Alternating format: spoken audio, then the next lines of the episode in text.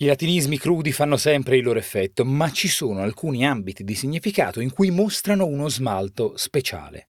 Perché certo, possono farci sembrare gente dotta, pensatrice fine, che attinge alla vastità dell'alta tradizione come alla propria dispensa, ma il loro impatto non ha uguali quando orbitano nella sfera del monito, dell'avvertimento, della diffida ci fanno subito spuntare la barba da frate predicatore che castiga il popolo dissoluto, fanno aggrottare le nostre sopracciglia come quelle di un censore dell'antica Repubblica, ci soffondono di un'enigmatica aura profetica. Un valore sempre relativo, ma piuttosto interessante. Io sono Giorgio Moretti e questa settimana parliamo di latinismi crudi. Oggi caveat. Parlare di un caveat significa proprio parlare di un ammonimento. Ma per arrivare a questo colore specifico dobbiamo partire da un verbo latino centrale e dalla storia molto lunga, il verbo cavere, che possiamo tradurre come stare in guardia o fare attenzione. Ad esempio, cave canem significa attenti al cane, è anche immortalato in un celebre mosaico pompeiano che forse avete in mente, con un cane nero. In italiano, cavere non ha quasi dato frutti, tranne quelli germogliati nel cauto, nella cautela, nella cauzione e simili.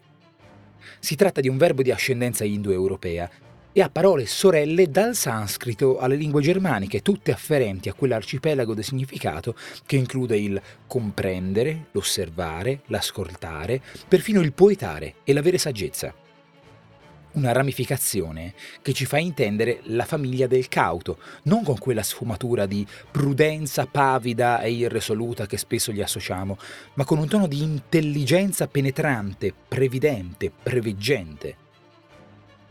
Caveat è propriamente la terza persona singolare del congiuntivo presente del verbo cavere. Si può quindi tradurre come stia in guardia.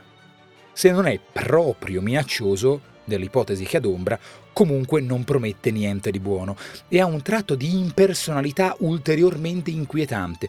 Non è squadernato e franco come un imperativo cave, sta attento. Si estende dall'avvertimento collaborativo o direttivo che vuole aiutare ad evitare un rischio. Pensiamo ai caveat diramati dal Ministero della Salute sull'uso di un certo farmaco, ai caveat che si trovano nell'introduzione del libro all'avvertimento che invece ha una sfumatura di intimidazione, di diffida. Pensiamo al caveat dell'opposizione che ventila ritorsioni su un certo emendamento che deve o non deve passare, ma può anche avere una dimensione più operativa che circoscrive il monito alla riserva, alla limitazione. E si parlerà quindi dei caveat della contabilità riguardo a certe manovre di bilancio, del caveat della logistica sulla fattibilità di una missione. È un monito che si dà un certo tono, che richiede d'essere pronunciato da una posizione determinante. I caveat non sono avanzati da gruppi sparuti e miseri, da gente che non abbia le mani su certe leve. L'effetto principale del chiamare caveat un avvertimento riguarda precisamente il modo in cui si presenta la persona, l'ente che lo avanza mentre adombra la previsione o la determinazione di eventuali fatti futuri, conferisce a costoro un profilo di potere, barba di frate, ciglio di censore, voce di profeta. Più o meno. Cave lupum agni abito vestitum. Attento, attenta al lupo vestito d'agnello. A domani, con la parola del giorno. Che c'entrava sto monito del lupo? Vabbè, era per dire cave.